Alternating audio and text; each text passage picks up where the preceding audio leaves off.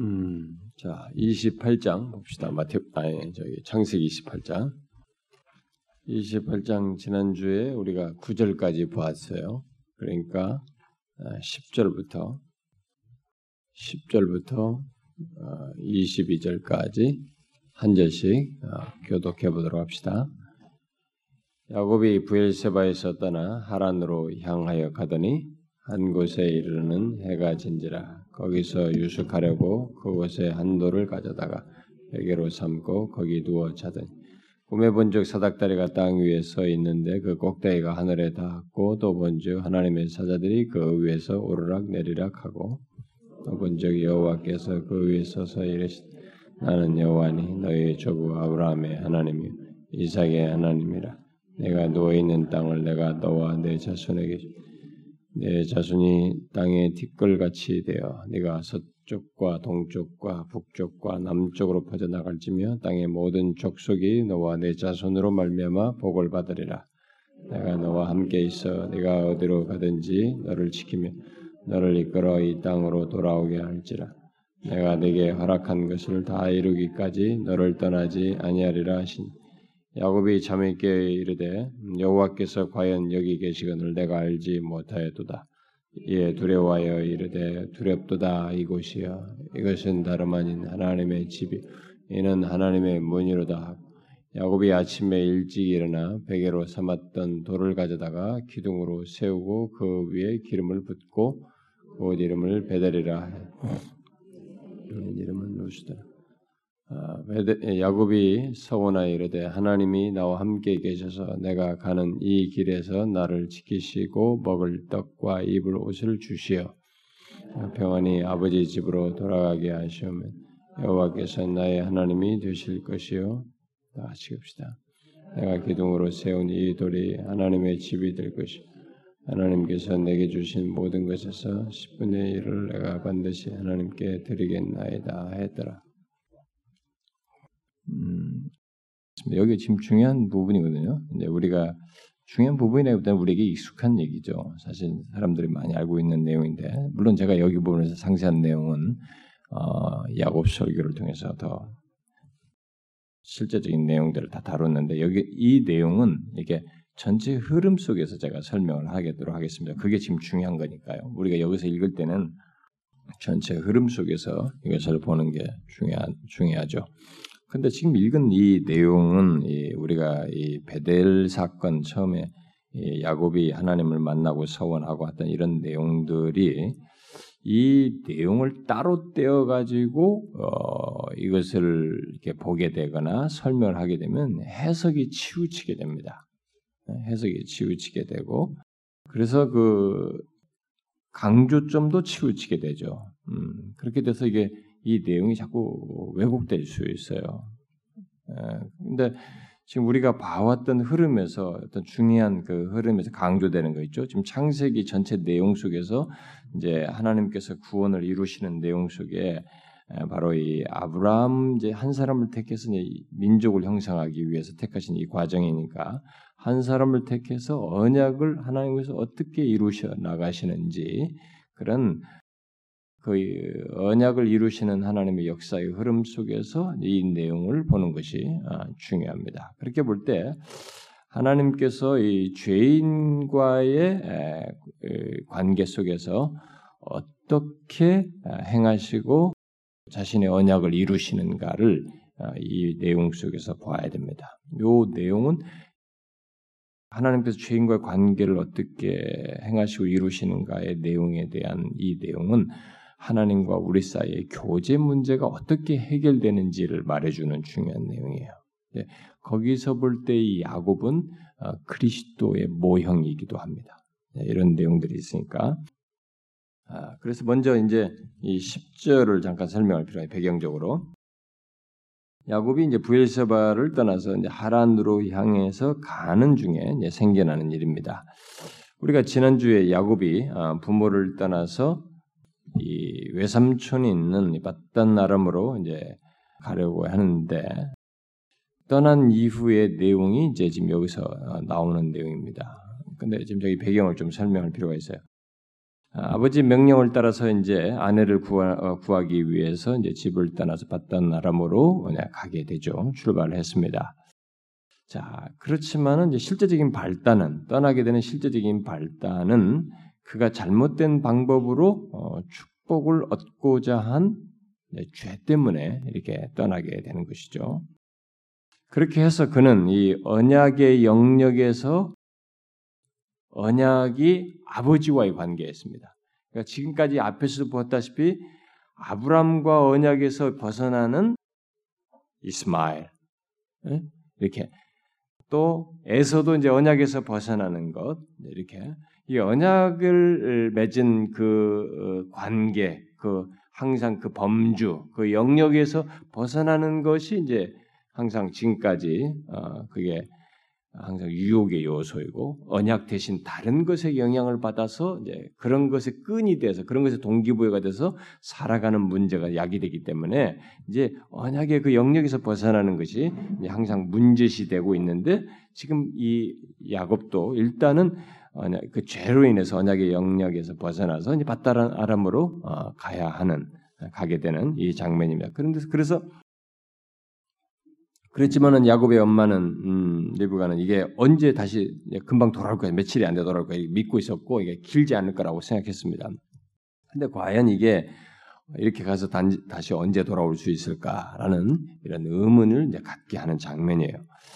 어, 야곱은 이 아브라함의 축 복을 이제 어, 아버지를 통해서 이렇게 직접 받았지만은 아직 하나님께서는 이런 과정에 있어서 하나님께서 이 사람에게 인정하시는 실제로 하나님께서는 개인적으로 그에게 나타나시지 않으시는 아직은 그런 상태죠. 직접 이삭을 통해서 받았어요. 아브라함의 축복을. 그렇지만은 하나님께서는 개인적으로 이 사람에게 나타나서 그런 것을 아직 확증하지 않았습니다. 자, 그래서 집을 떠날 때 자기가 축복을 얻는 음, 방법에 대해서 자기가 얻었던 방법에 대해서 어떤 양심의 가책도 느끼면서 아마 떠났을 가능성이 크죠. 네, 그런 상태에서 하나님께서 그에게 이제 과연 이렇게 축복을 받았을 때 그 축복을 받았던 이 하나님, 이 하나님이 자기에게 어떤 하나님이며 그 하나님이 정말 나에게 의미가 있는가 이런 것들이 아직까지는 자기에게 먼 얘기예요. 하나님에게 축복을 했지만 이 하나님이 그냥 우리가 생각하면 어, 전통적으로 믿어왔으니까 아, 복 주시는 분 그게 이제 진짜 성경에서 말한 아브라함의 인격 속에서 경험한 그 하나님인지 자기가 생각하는 어떤 하나님인지 그냥 어떤 신적인 존재 도움을 주는 게 우리가 어떤 수호신 같은 개념도 있잖아요. 네, 그런 개념이 있기 때문에 과연 그 자기가 말하는 이 하나님이란 분이 과연 자, 어, 떤 하나님인지 그 하나님이 자기에 과연 의미가 있는지 아직까지는 이 사람에게 모르는 바입니다. 그런 바. 그러니까 이런 것 때문에 하나님을 성경에 계시된 대로 명확히 인격적으로 믿음으로 알아야 하는 것입니다. 그렇게 되기 전까지 우리의 하나님 개념은 대부분 왜곡될 수 있어요. 그리고 왜곡된 개념의 하나님을 믿을 수 있는 것입니다. 예수 믿는 사람들, 교회 다니는 사람들 중에 교회당 안에 있는 사람들 중에는 그 제가 이제 신론을 얘기할 때 그런 얘기를 먼저 꺼내려고 하는 것입니다. 이런 왜곡된 하나님 개념을 다 많이 가질 수 있는 거예요. 그 중에 성경에 계시된 이 하나님을 그대로 이렇게 만나고 그분을 인격적으로 체험적으로 알게 되는 회심하여서 그분을 삶 속에서 인격적으로 만나기 알고 경험하고 교제하기 전에는 그러기 전까지의 그 하나님은 잘못하면은 어, 내가 생각하는 하나님, 음, 왜곡된 하나님일 수 있는 것입니다. 과연 이, 이 상태에서 그 하나님이 자기에게 어떤 의미가 있을까? 이 사람에게서 하나님은 어떤 분인가라는 아직 명확치 않은 상태에서 어, 떠나는 장면을 생각할 수 있습니다. 그래서 야, 야곱이 이제 그 어, 이게 축복에 대한 어떤 어, 엄마를 통해서 알고 듣고 뭐 이렇게 여러 개 해서 어떤 어, 이제 축복을 귀중하게 여기는 것은 있었지만은 과연 이것이 하나님 때문에 축복을 귀하게 여겼느냐? 아니면 내 욕심과 내가 생각하는 내 방법으로 뭘 얻고자 하는 것이 유익이 될 거라는 그 정도의 개념 안에서만 이 귀중히 여겼느냐라는 문제를 생각해 보면 이 사람에게 있어서 하나님이 어떤 존재인지를 알 수 있는 것입니다. 과연 하나님 때문이었을까? 응? 그것은 이제 답이 하나님을 만나는 것을 통해서 이제 내려지겠죠. 어, 그것을 통해서 아마 밝혀지게 될 것입니다. 혹시 하나님께서 어, 자신의 죄 때문에 이렇게 자기를 그런 일이 있어도 혹시 저버리지는 않을까? 라는 이런 생각도 아마 이 사람은 가질 수 있었을 거예요. 어쨌든 이 언약의 어, 언약의 이 지금 복을 받는 자기 아버지죠. 아버지를 통해서 계시는데 바로 그런 그 영역 밖으로 쫓겨난 것과 같은 기분을 가지고 이 사람은 지금 떠나고 있는 것입니다. 음? 그런 가운데서 바단 나람을 향해서 막막하게 진짜 막연하게 그쪽을 향해서 그냥 결혼해라 그 아내 얻는다 뭐 이런 걸 생각하고 과연 하나님 복 주신 이 하나님 축복하신 자기 조상들 축복한 이게 뭔지 그 하나님은 또 어떤 분 이런 것을 모르고 이제 막연하게 그쪽을 향해서 빨리 명령을 따라서 아내를 얻기 위해서 가는 이 장면이에요.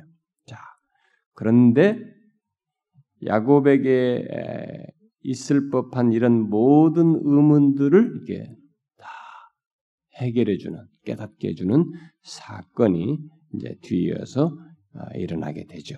그게 뭡니까? 하나님께서 여기 이 사람이 나중에 후에 베델이라고 이름을 붙이는 바로 음, 이곳에서 야곱에게 만나 주신 거죠. 야곱에게 하나님 자신을 어, 계시하시는 장면입니다.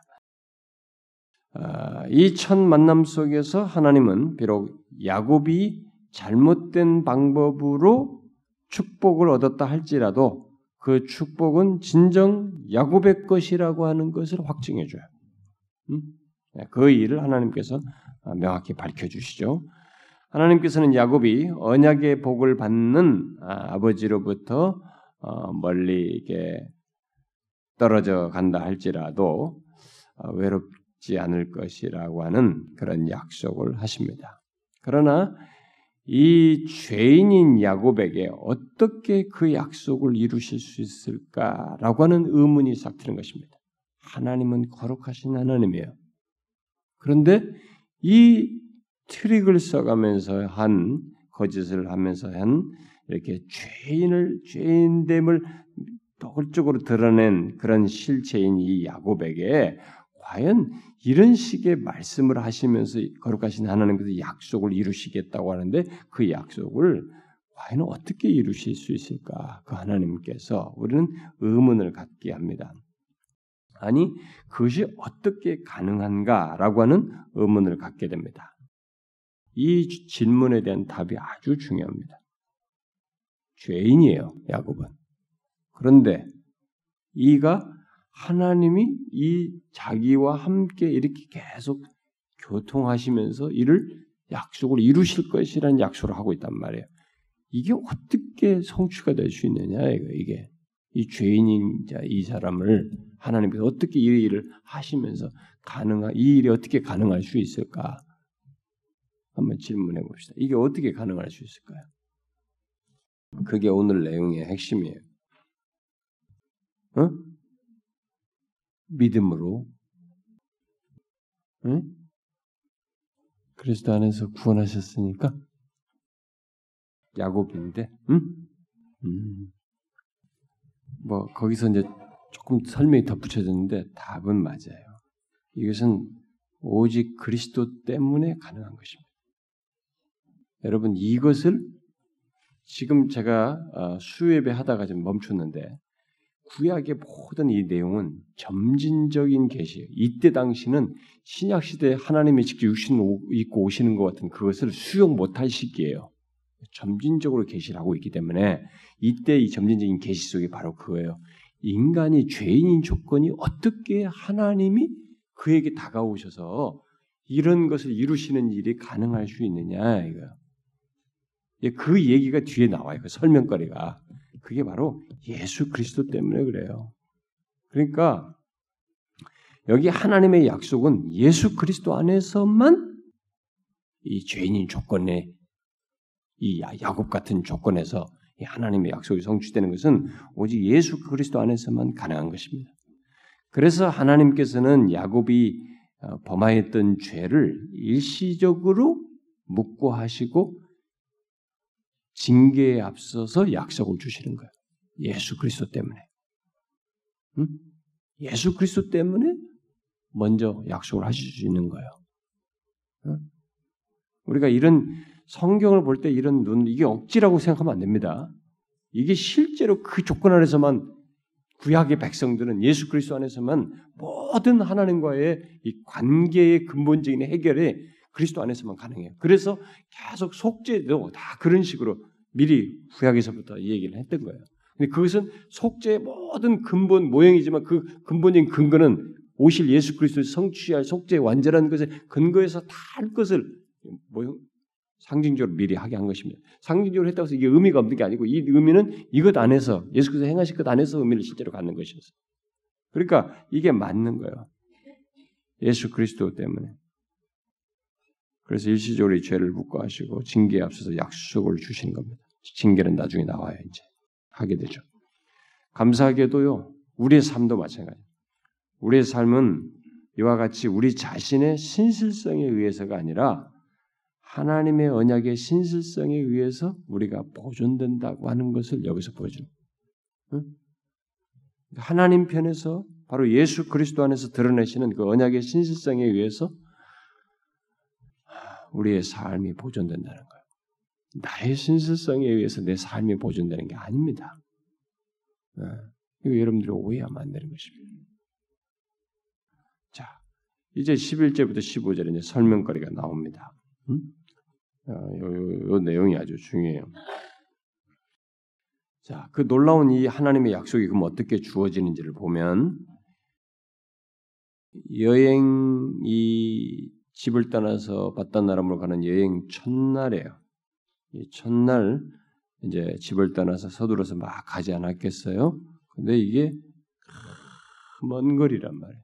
근데 그때 당시 우리처럼 막 가로등 있는 시대가 아니고 이 뭐 캄캄한 밤. 이 광야에는 전갈도 있고 뭣도 있고 하여튼 뱀도 있고 막 그렇게 짐승들도 있고 그랬다. 근데 거기를 가는 거예요. 응? 가다가 어두워졌어요. 네, 자야 되는 거예요. 그래서 하늘을 누구 말 맞다나 낭만적으로 말하면 지붕 삼아 쏟아지는 별들을 바라보면서 뭐 잤겠죠. 응? 근데 베개는 베야 되잖아. 돌을 베개 삼아서 잠을 자게 됐습니다. 그런데 그날 밤에 꿈에 꿈속에서 하늘과 땅 사이를 잇는 사닥다리를 보게 됐습니다. 하늘과 땅 사이의 사닥다리를 보았어요. 그리고 하나님의 천사들이 그 사닥다리를 오르락 내리락 하고 있었습니다. 제가 이거 오르락 내리락에 대해서 그때 설명 다 했습니다. 그리고 꼭대기는 여호와께서 서 계셨습니다. 이 꿈 속에서 여호와께서는 야곱에게 그의 조부의 하나님 이삭의 하나님이신 것을 말씀하셨어요. 여러분 상상을 해보시면 자꾸 상상을 해보면 이게 당사자에게는 막 너무너무 놀라운 경험인 거예요. 어? 지금 출발할 때를 생각해 보세요. 막 지금 다 속여가지고 피해서 죄 때문에 피해서 가는 거야. 어? 도망쳐 나오는 거라. 그것도 막 거리. 얼마나 그 나중에 이 사람이 여기 삼촌한테 와가지고 어떻게 막 엉엉 울지 않습니까? 뒤에 보면 나중에 삼촌한테 가가지고 삼촌 엉엉 울어요. 이게 얼마나 자기에게 그 힘든 그 여정이었고 참 마음에 어려움이 있는 여정이었겠어요. 근데 일단 이 이게 있었어요. 이 사람을 앞으로 잡아줄 하나님의 중요한 나타나심 계시가 여기 있었던 것입니다. 이게 이제 야곱의 인생을 확 바꾸게 되는 일종의 눈 지평을 열게 되는 하나의 경험이 되게 되죠. 이것이 있다고 해서 이 사람이 완전히 뭐 달라진다. 뭐 그건 아니에요. 앞으로 더 두고 봐야 되는 문제가 있지만 하나님께서는 일단 이걸 잡아 주신 것입니다. 앞에를 자 어쨌든 이 하나님이 나타나셔서 아브라함의 하나님, 뭐 이삭의 하나님이라고 이게 말씀하셨어요. 결국 그 하나님께서는 자신이 아브라함과 이삭의 하나님이 되셨던 것처럼 너의 하나님, 바로 야곱의 하나님이 되실 것이라고 하는 것을 말씀하시고 드러내셨어요.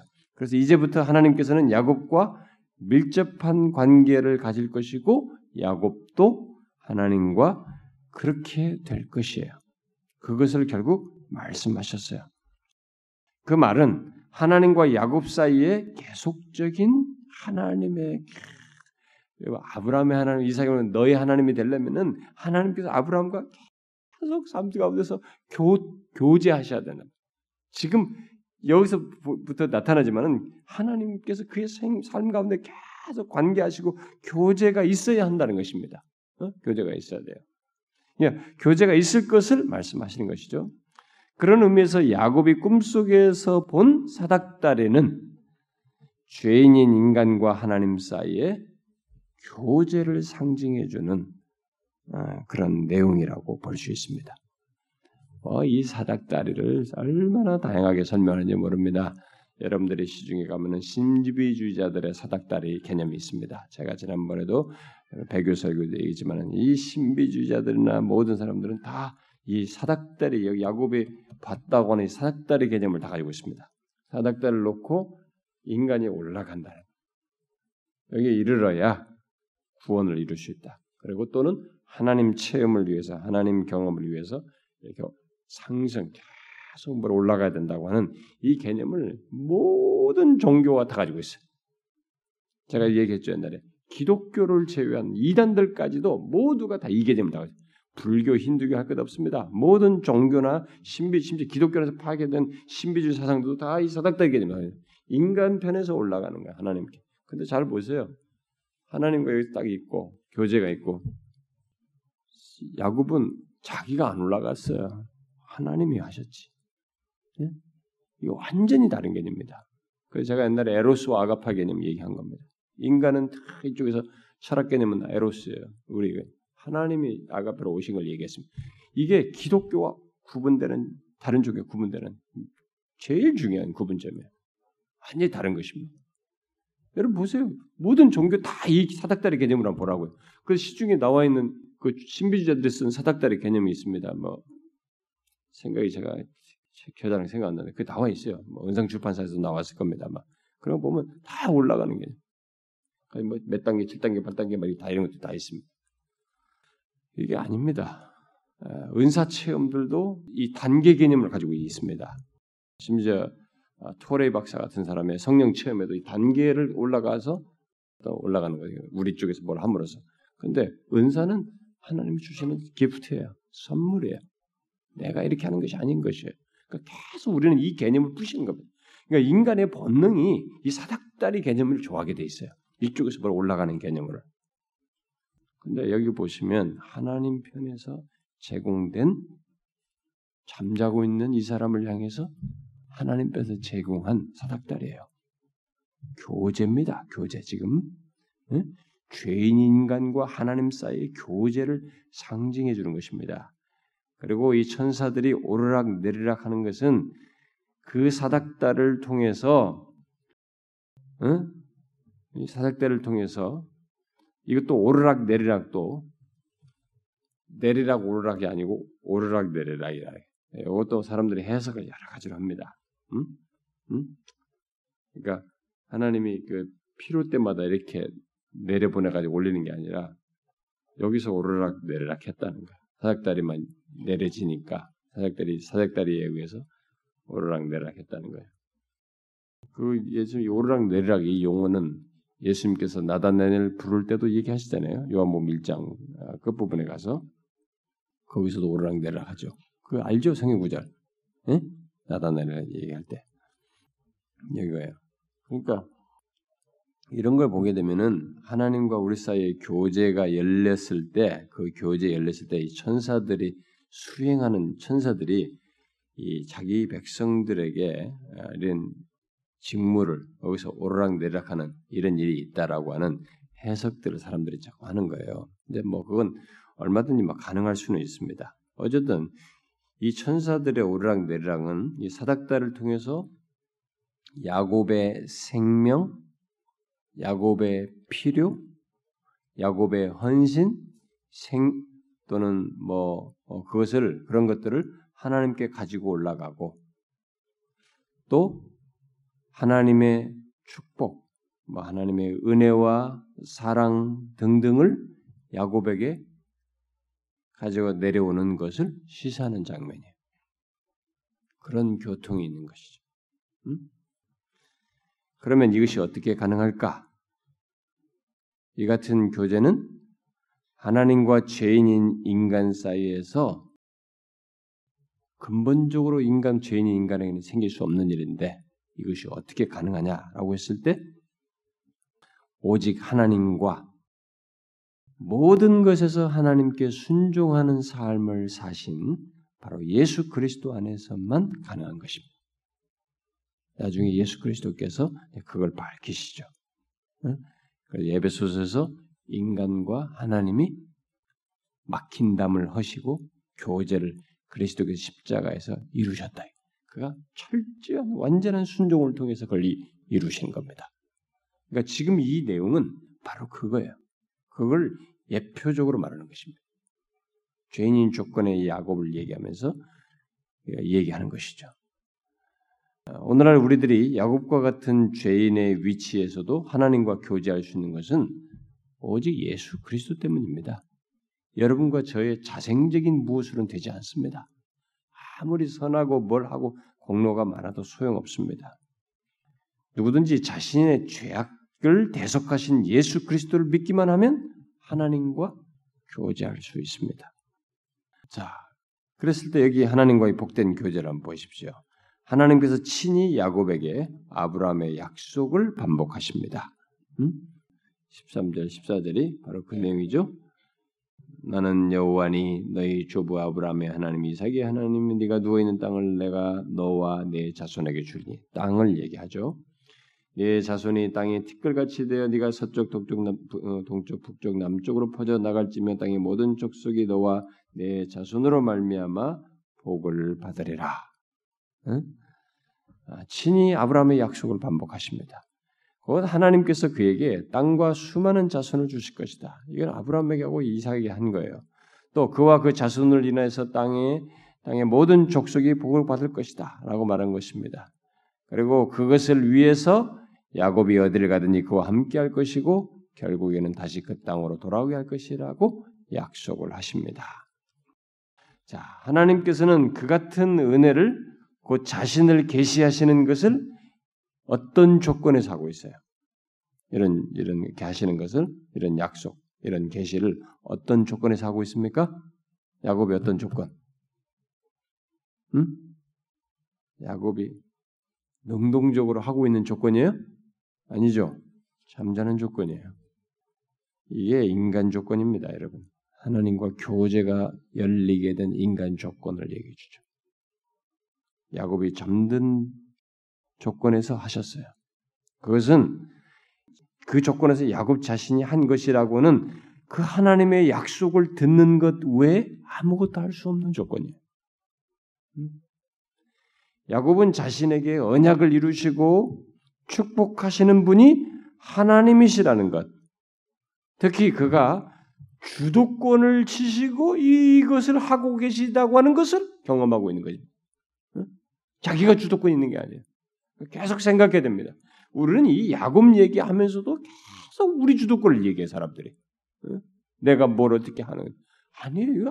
전적으로 하나님이 주도권을 가지고 계시다고 하는 것을 밝혀주는 장면입니다. 음?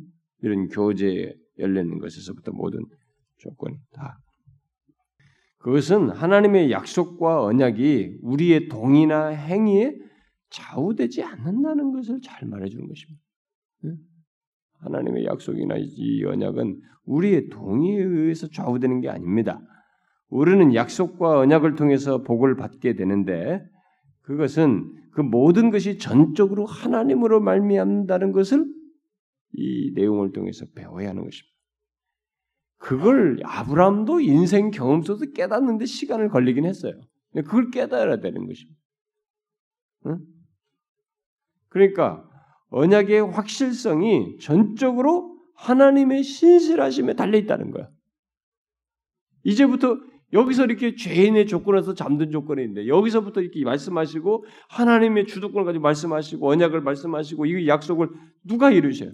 그분의 신실하시면서 다 이루는 거예요. 그래서 제가 그 야곱 설교에서 그 얘기하는 거예요. 하나님의 이 신실하신 열심을 인생 하나를 어떻게 바꿔 나가시는지 얼마나 주도면밀하게 그분의 약속을 성실하시기 그걸 제가 계속 전개한 겁니다. 사실 이 바로 그거예요.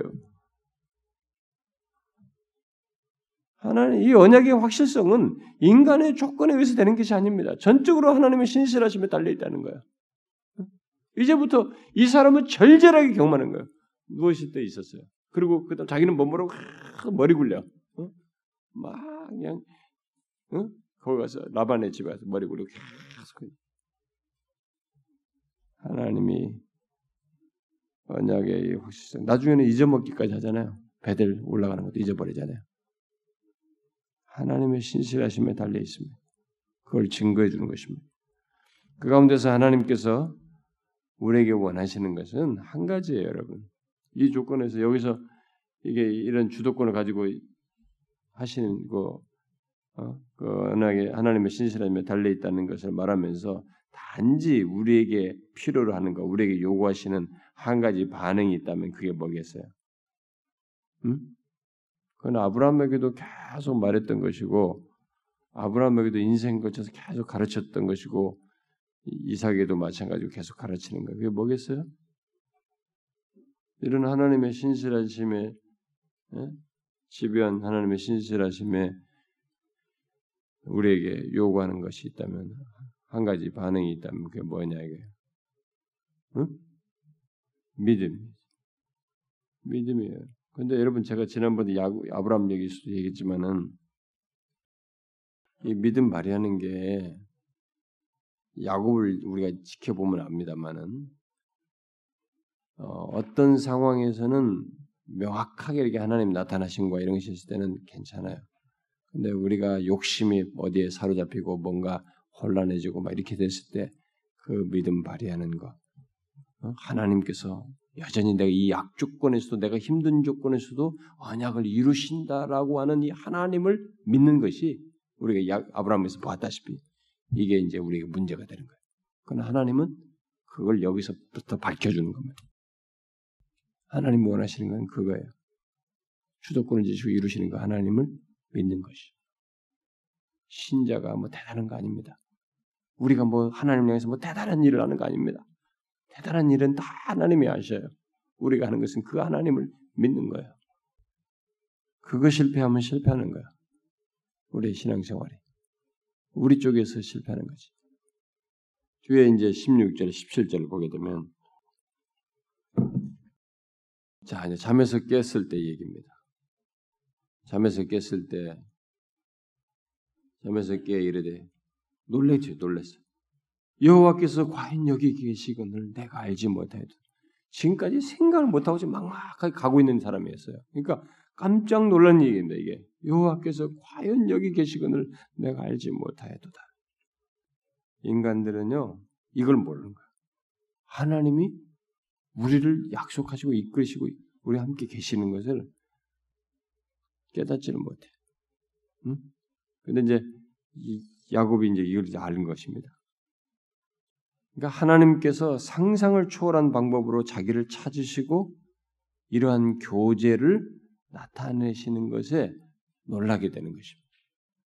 하나님의 은혜는 이렇게 항상 우리의 기대를 넘어섭니다. 우리 기대를 추월합니다.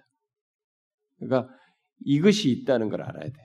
신자에게는 이 같은 하나님의 지금 이 사람만 늦게 깨달았을 뿐이지 이 깨닫 기 이전까지 하나님의 이 사람에게 죄인이 조건 이 사람에게 찾아오시고 이렇게 말씀하시고 이렇게 하시는 하나님 이런 것을 자기가 모르는 깨닫지 못하는 조건에서 하나님께서 하시고 계시는 하나님 우리는 이 하나님 못 보는 거야. 이게 믿음으로 이제 봐야 되는데 우리가 이걸 못 보는 거야. 우리가 그걸 해야 됩니다. 그걸 잘하는 것이 신앙생활 잘하는 거야. 이렇게 하나님께서는 우리의 기대를 초월하셔서 자신의 은혜를 드러내십니다. 그런데 야곱은 이게 놀라는 것을 넘어서서 이 17절에 보니까 두려워하죠. 음, 두려워요. 이에 두려워하여 이르되 두렵도다. 이곳이요. 이것은 다름 아닌 하나님의 집이요. 이는 한 하늘의 문이로다. 이렇게 말을 합니다. 물론 이 두려움은 어떤 공포에 의한 두려움이 아니죠. 하나님의 놀라운 은혜를 목격함으로써 인한 갖게 되는 아, 누구든지 인간이 하나님의 그런 놀라운 은혜를 이렇게 임재 의식을 강하게 느낀다든가 보게 되거나 목격하게 될 때 갖게 되는 거룩한 두려움이죠. 음? 그런 거룩한 두려움이. 자, 자 이곳은 이제 아브라함에게 아니 야곱에게 있어서 특별한 장소로 부각되는 것입니다. 그리고 실제로 그의 인생 후기에도 아주 중요한 역할을 하게 되죠. 이 장소가. 그래서 나중에 베델로 올라가라라고 하는 것이 35장에서 나오게 되죠. 잊어버렸을 때. 이거 이제 인생에서도 중요한 역할을 하게 되는데 이 장소가 어떤 의미에서 이제 특별한가, 예? 어떤 의미에서 특별한 장소인가를 좀 생각해 볼 수 있는데 그것은 하나님께서 어, 자기와 처음으로 이렇게 찾아오셔서 자기 처음으로 교제하셨던 거룩한 곳이기 때문에 일단 이 사람에게는 그게 특별한 장소가 됩니다. 그래서 그는 이곳을 하나님의 집 하늘의 문이라고 이렇게 말하면서 이게 베델이라고 하는 말로 하나님의 집이라는 개념이죠. 그 용어로 뜻을 가진 베델이라는 이름을 짓게 됩니다. 자, 후에 이스라엘이 이제 민족을 이루었을 때에도 하나님께서는 지금 야곱이 여기서 경험한 것과 같은 아 하나님과 교제하고 하나님이 임하신 것을 보면서 그것을 하나님의 집 하늘의 문이라고 말했던 이 내용, 이 내용을 이스라엘 백성들이 민족을 이루었을 때 그것을 드러내기 위해서 이제 두었던 것이 뭐예요? 그런 것들을 어, 이게 하나님께서 그들 이스라엘 백성들과 교제하기를 원하셔는 원하셔서 어, 이렇게 만든 장소로서 두었던 게 뭐예요? 이스라엘 백성들이 뭡니까? 아, 참. 이게 여러분들이 이게 베델이 나중에 그렇게 이제 제가 설명을 하려고 하는 겁니다. 이 베델의 이 경험이 여기서 여기서 이제 그러면서 이 사람이 이것을 하나님의 집 하늘의 문 이렇게 말했다라고 하는 것을 성경이 기록했을 때 이게 그냥 아, 이 사람의 생각을 말한 것이 아니고 이 내용이 이게 그대로 이스라엘 역사에서 점증적으로 구현된단 말이에요. 그래서 하나님께서 지금 인간을 만나 주시는 곳으로서 지금 얘기했잖아요. 만난 곳으로. 그러니까 하나님께서 인간을 만나시는 곳으로서 이스라엘 백성들이 이제 민족이 형성돼서 드러낸 것이 구현한 것이 있잖아요. 그게 뭐예요? 음? 성전. 음, 그래요. 이제 성전에 앞서서는 이제 성막이죠. 성막과 성전으로 어, 나타나게 되죠. 음? 그래서 하나님께서 이스라엘 백성들과 교제하기를 원하셨던 특별한 장소로서 결국 하늘의 문과 같은 성막 그리고 후에는 성전을 두시죠. 요 개념이에요, 여러분. 이스라엘 백성들의 그 개념을 그대로 이런 것이. 자, 그런데 오늘날은 어떻습니까? 오늘날에는 이러한 특별한 장소적인 곳이 그런 의미가 있어요, 없어요? 네? 특별한 장소가 이렇게 있어요, 오늘날에? 헷갈리죠? 헷갈린다는 것은 여러분들이 잘못된 것을 배웠기 때문에 헷갈립니다. 오늘날은 이런 장소적인 의미가 예수 그리스도 안에서 성취되었기 때문에 더 이상 거룩한 장소가 필요 없게 됐어요. 특별하게 지정된 거룩한 장소가 필요 없게 됐습니다. 왜냐하면 그리스도께서 친히 우리의 하늘 문이 되셨거든. 그분만 있으면, 그분만 바라보면, 그분을 믿으면, 그분을 통하여서 우리는 하나님 아버지께로 하늘 문, 하나님께로 나아갈 수 있는 것입니다. 어, 히브리서 기자가 그 얘기를 하는 거 아니에요? 실장에서 하늘 문이 되시고 하나님께 나아가는 길이 되셔. 내가 길이요 진리요 생명이다. 나로 저 아버지께 나아갈 수 없다. 그분이 친히 그분이 되셨단 말이에요. 그러니까 이것을 그냥 여기서 경험했다 이렇게만 생각하면 안 돼요. 그런 경험으로 해가지고 이게 성경적으로 이렇게 쭉 점정적인 계시적인 내용으로 언급하고 있는 것을 함께 묶어서 알아야 된다 이 말입니다. 자, 그러면 뒤에 18절부터 22절 사람들이 여기를 주로 이제 많이 얘기하네. 서원하는 장면이죠. 음, 야곱은 아, 이 장소, 이 특별한 장소, 그곳을 자기가 하나님을 경험했던 그곳을 이제 특별한 장소로 여겨서 그 돌을 기둥으로 세워가지고 그것에 기름을 부었습니다. 여기서 붓게 되죠. 기름을 붓게 되는데 아, 이때부터 이 돌은 기름을 부음으로써 뭘 이 사람이 지금 시사하려고 하냐면은 그 돌은 한, 예, 결국 자기가 이 하나님께서 자기 말씀하신 그 약속을 받아들였다고 하는 것을 이제 드러내는 거죠. 자기가 받아들여 믿음을 받아들였다는 것을 어, 뜻하기도 하고 곧 하나님께서 자신과 자기 후손들이 하나님을 섬길 땅으로 이 땅을 주실 것이라고 하는 믿음의 표시요 상징으로서 드러낸 것이라고 보겠죠. 자, 이런 행위를 우상 숭배하는 이방인들도 유사하겠습니다. 그걸 우리가 구분할 구분해야 됩니다. 그러니까 오늘날도 이런 식으로 할 수 있어요. 그러니까 하나님을 팔아먹으면서 이렇게 이방인들처럼 할 수 있습니다. 그건 우리가 구분해야 됩니다.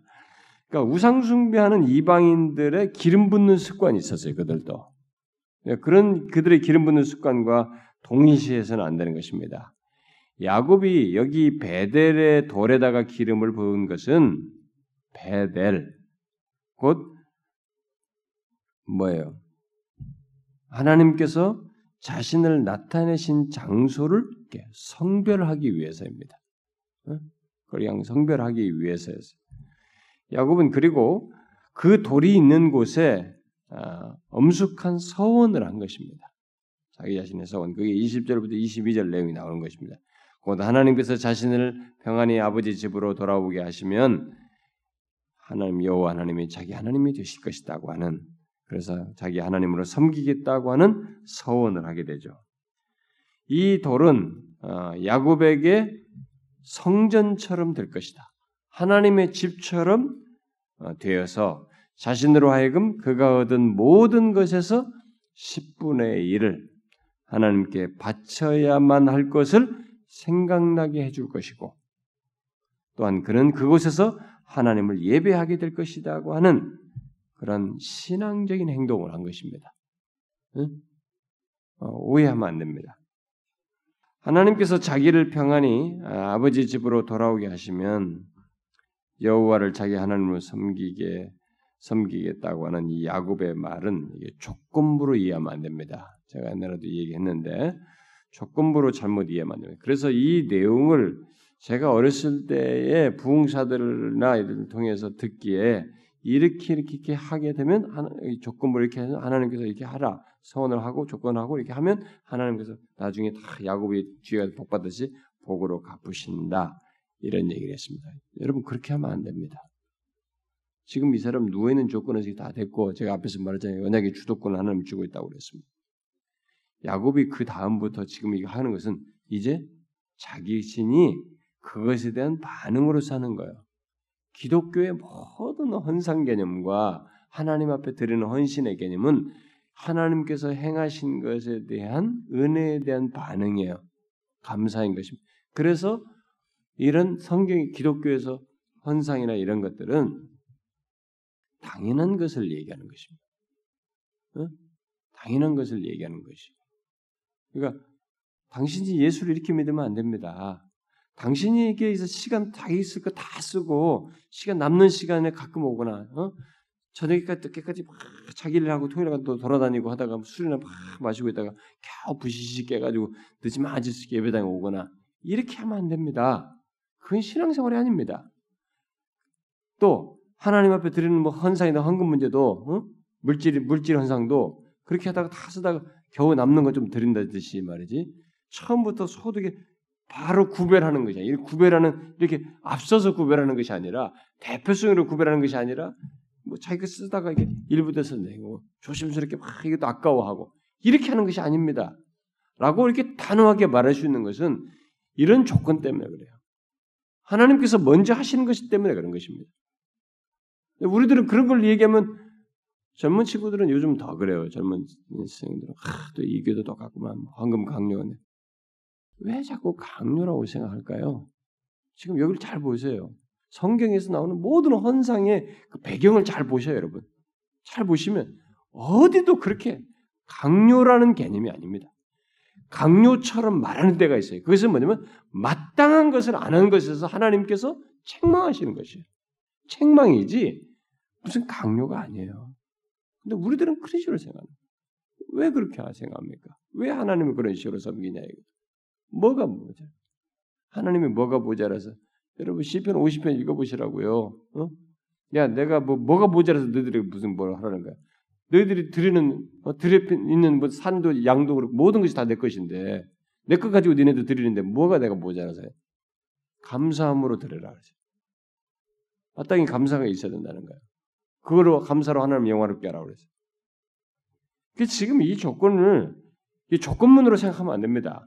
어, 조건적인 것으로 해석하면 안 됩니다. 그렇게 해서 그렇게 하니까 자꾸 자기가 뭔가를 해놓고 나면 이게 한 것에 대한 보상을 자꾸 기대하는 거야.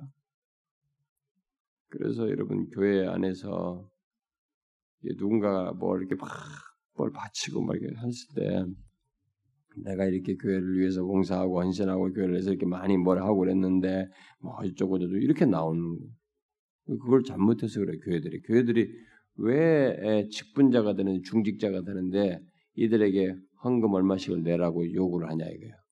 그건 자기들이 헌상할 문제예요. 그렇게 됐기 때문에 자기가 섭섭한 대접을 받으면은 못 견디는 것입니다. 내가 교회에서 어, 장로가 되고 권사가 되고 이렇게 돈을 헌금을 했는데 왜 나를 이렇게 부대접하냐? 기득권 행사는 어디서 기득권 행사할 수 있습니까? 교회 안에서 누가 기득권 행사할 수 있습니까? 어? 헌금한 거 가지고 어떻게 기득권 행사를 할 수 있냐 이거예요. 그게 하나님을 몰라도 한참 모르는 것이지. 어? 신앙생활 똑바로 못하는 것이죠. 그 예수를 잘못 믿는 것이지. 어디 어? 우상 숭배하는 것으로 하나님 우상 숭배하듯이 하나님 섬기는 것이지 아닌 것입니다. 조건문으로 생각하면 안 됩니다. 그건 반드시 뜯어 고쳐야 됩니다. 여기 지금 이 모든 맥락이 다 그렇지만 여기서 똑같은 맥락입니다. 우리는 이런 식으로 그 오, 그런 식으로 오해해서 설명하면 안 됩니다. 조건문이 아니에요. 그는 하나님께서 자기 길을 돌아오게 하실 것과 그때 자기 삶을 하나님께 바칠 것을 의심 없이 믿고 있는 것입니다. 믿고 얘기하는 거예요. 이렇게 앞서서 하신 것에 대한 하나님의 믿음으로. 그래서 야곱은 하나님께 자기 소유의 10분의 1을 드리는 것으로 자신의 모든 삶이 하나님께 바쳐진다는 것을 나타내는 것입니다. 이것은 대표성을 띠는 거예요. 잘 보시면 여기 배될 돌 하나가 하나님의 집이 되겠어요? 나중에 이것도 대표성이에요. 지금 이것도 10분의 1도 지금 바치는 것도 대표성을 얘기하는 것입니다. 여러분 구약에 가면 율법에 가면 나중에 10분의 3이 되지 않습니까? 3년 차에서는 그러니까 10% 개념이 아니 이게 대표성의 개념이에요. 퍼센테지의 개념이 아닙니다. 10분의 1을 떼기는 하지만 이것도 대표성의 의미를 갖는 것입니다. 그러니까 내 몸도 하나님의 것인데 내가 내 몸을 이렇게 하나님 앞에 드립니다. 라고 하는 것으로 여러분들이 하나님을 섬기는 것이고 시간이 일주일의 시간이 전부가 하나님의 것인데 내가 이렇게 예배 때나 주일 때 이렇게 내몸 시간을 구별해 드립니다. 이 대표성을 띠는 거예요. 물질도 필요를 전부를 주셨는데 내가 거기에 일부를 떼서 11조를 하거나 이걸 하면서 대표성을 띠고 드린다고 하는 것입니다. 그 얘기예요, 지금. 자기 모든 삶을 하나님께 바쳐진다는 것을 나타내는 것입니다. 야곱에게 있어서 이 돌 쌓는 이 거룩한 장소도 똑같은 것입니다. 이 거룩한 장소도 이게 지금 뭐 여기, 여기가 이 한 곳, 딱 이 한 지점, 뭐 스포시 스포 여기 한 지점만 거룩한 곳이 되겠어요? 그게 아니죠 지금. 음? 이 거룩한 장소는 이 지방 전체를 상징하는 것입니다. 그 자기가 생각하는 이 지역 전체를, 그 땅 전체를 지금 생각하면서 상징하는 것이죠. 자기가 돌아오서 거하게 될 이 땅 전체를 생각하는 것입니다. 그러니까 가나안 땅 전체가 하나님의 섬김을 받는 거룩한 땅이 되기를 원하는 것입니다. 그런 상징 하나님께서 그걸 원하시고 자기가 이제 그걸 그걸 여기서 서원하는 것입니다. 그 베델 그 베델은 결국 궁극적으로는 모든 땅을 하나의 모든 땅을 지금 이제 상징하는 것입니다. 모든 땅을 하나의 베델로 상징하는 것이라고 볼 수 있습니다. 그러니까 이 베델의 성별은 이 베델의 구별은 장차 온 땅이 하나님의 집으로 구별될 것, 성별될 것의 예언인 셈이에요. 그리고 이 예언이 성 예수 그리스도의 부활 성천하시고 오순절 때 성령을 보내심으로써 성취됩니다. 지금 세계 각처가 이 장소에서 여기 돌베개 된 자리에서 하나님을 임, 교제하며 임재를 경험했던 이 일을 세계 각지 성령이 임하고 나서부터 지금 이, 이 땅이며 극동이며 온 아프리카며 온 땅에서 우리가 다 어떻게 해요? 하나님과 교통하고 경배하게 됐습니다. 이게 온 땅으로 성취된 것입니다. 궁극적으로 그렇게 된 것이죠. 음? 성령이 부어졌을 때 이루어진 셈입니다. 이루어진 것입니다. 그래서 성령이 부어진 이후에 살고 있는 우리들은 베델 곧 하나님의 집에 대해서 보다 넓은 의미를 지금 이제 보고 있는 것입니다. 성취된 것을 그 세상 전체가 하나님을 섬기는 베델이 된 것을 보고 있는 것입니다. 응? 왜냐하면 하나님께서 그의 영을 부어 주심으로 온 땅이 하나의 베델이 됐어요. 하나님과 교제와 하나님을 경배하는 예배하는 곳이 다 됐기 때문에 그렇습니다. 그래서 지금은 우리에게 그 영이 있기 때문에 이 땅 어디에서나 하나님을 섬길 수 있어요. 성령이 부어져서 어디든지 섬길 수 있죠. 야곱이 경험한 이 일을 어디서나 지금 할 수 있습니다. 그리고 장차 새 하늘과 새 땅이 새 하늘 그러니까 하늘과 땅이 새롭게 될 때, 새 하늘과 새 땅이 임할 때 세상은 완전히 하나의 베델이 됩니다. 온 새하늘과 새 땅은 완전히 하나의 베델이 돼요. 전체 그 땅 전체가 하나님을 섬기는 완전한 그 베델의 모습을 갖게 되는 것입니다. 이 베델은 그래서 성막, 성전, 그다음에 온 땅에서의 그리고 새 하늘과 새 땅, 그것으로 이렇게 어, 연결된 것을 어, 말해주는 것이라고 볼 수 있어요. 새하늘과 새 땅이 하나 완전히 하나의 베델이 되는 것은 하나님께서 사람들 사이에 이제 영원히 거하기 때문에 새하늘과 새 땅에서는 하나님이 친히 사람들 사이에 영원히 거하시기 때문에 진짜 완전한 하나의 베델이 되는 것이죠. 여러분 제가 오늘 이 말한 내용에서 뭐 상세한 내용들은 제가 뭐 듬성듬성 넘어갔습니다. 여기 서원 문제도 상세하게 설명할 수도 있고 말씀인데 그런 덤성 핵심적인 문맥에서 내용을 얘기했습니다. 오늘 굉장히 중요한 것은 뭐냐면 교제예요. 이 죄인인 조건에 있는 야곱 같은 조건인 우리가 하나님과 어떻게 교제할 수 있냐?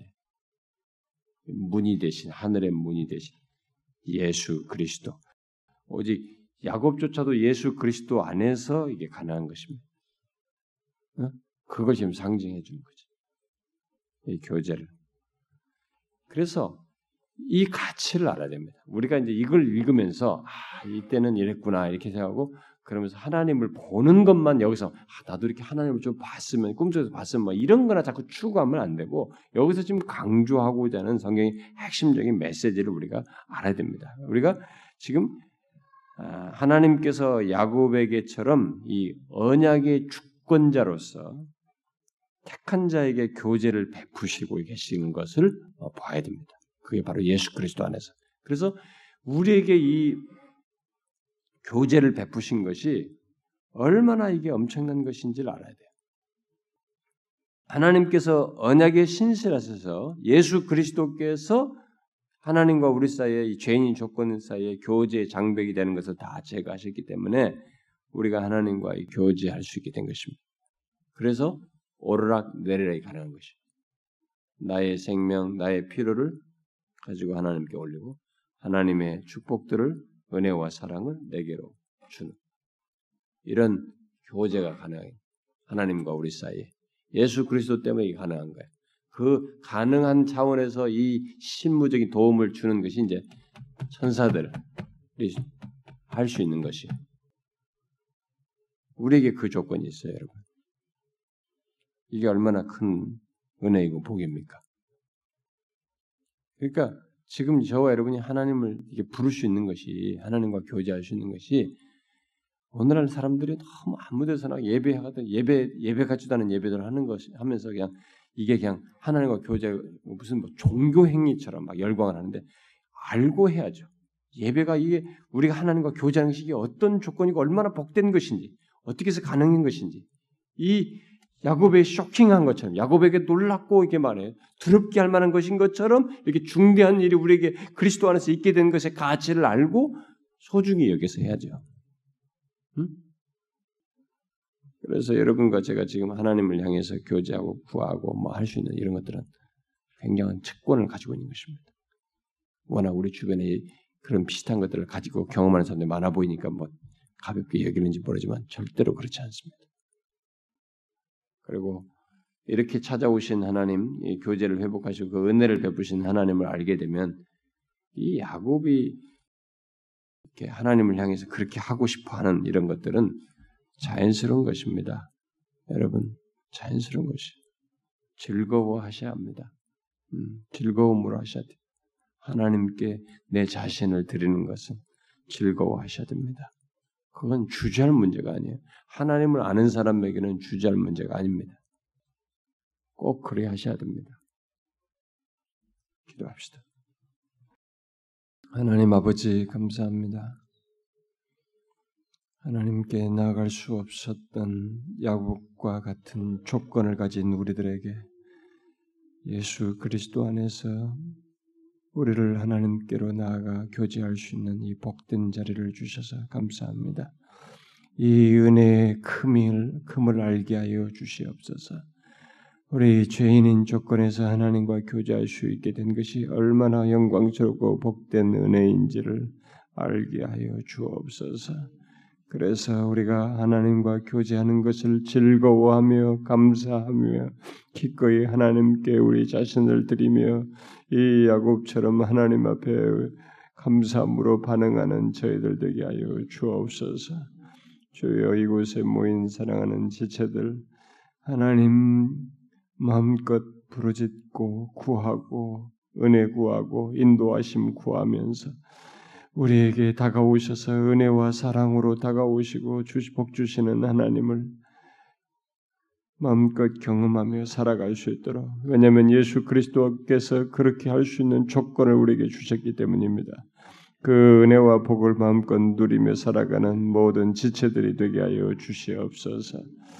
그리고 하나님 아버지 여기 모인 모든 지체들 우리가 함께 합심하여 구하였으니 구한 기도를 들어주시고 너무나 하나님이여 국가적으로나 교회적으로나 우리의 이 영적인 현실로 보나 조국 교회의 현실을 보나 하나님이여 주의 은혜와 도우심과 역사가 필요합니다. 하나님의 우리의 기도를 들으사 우리의 현실 속에 하나님의 살아계심을 드러내시고 특별히 교회들이 바르게 서서 이 세상에 동조하지 아니하고 이 세상에 휩쓸리지 아니하고 진리와 복음으로 영혼들을 구원하고 이 세상을 비추는 그런 참된 교회들이 방방곡곡에서 이곳저곳에서 일어나게 하여 주시옵소서. 그런 종들을 일으키시고 인내하면서 전하는 가운데 그런 신실한 주의 백성들이 생겨나게 하여 주시고 그래서 이 시대를 비추고 이 나라의 민족의 장래를 비추는 교회들이 되게 하여 주시옵소서. 이를 위하여 우리가 쉬지 아니하고 기도하며 주의 은혜를 구하는 교회 되게 하여 주시옵소서. 몸된 교회를 사용하여 주시고 우리가 또한 함께 복음을 전하며 이 지역의 영혼들을 위해서 이, 시, 이 도시 안에 있는 영혼들을 위해서 또 조국 교회의 진리를 어, 끝까지 전함으로써 하나님 몸된 교회가 다각적으로 긴히 사용되어지게 하여 주옵소서. 일본 땅에도 하나님이여 구원의 역사가 더 크게 일어나야 되는데 우리보다 복음을 먼저 들었음에도 불구하고 저들은 척박할 정도로 하나님을 거역하고 있사오니 저 땅에 은혜의 복음을 하나님의 구원의 역사를 일으켜 주시옵소서. 오 하나님 아버지 여기 참여한 각 지체들의 형편과 처제를 돌아보시옵소서. 우리들이 어떤 상태에 있는지 영적으로나 하나님이여 우리들의 이 정신적인 상태나 현실적인 상태가 어떤 상태인지 주께서 아시나이다. 우리의 상황들을 돌아보시고 일깨우셔서 하나님 앞에 더욱 친밀하게 나아가며 주님과 복된 관계 속에서 은혜를 풍성하게 경험하는 지체들이 되게 하여 주시고 가정과 현실적으로 하나님의 저들의 장래와 결혼과 하나님 모든 필요를 돌보셔서 우리의 삶 중에 계셔서 이끄시는 하나님 인도자 되시는 하나님을 생생하게 경험하는 모두가 되게 하여 주옵소서. 계속적으로 기도할 때 저들의 기도를 들어 주옵소서. 예수 그리스도의 이름으로 기도하옵나이다. 아멘.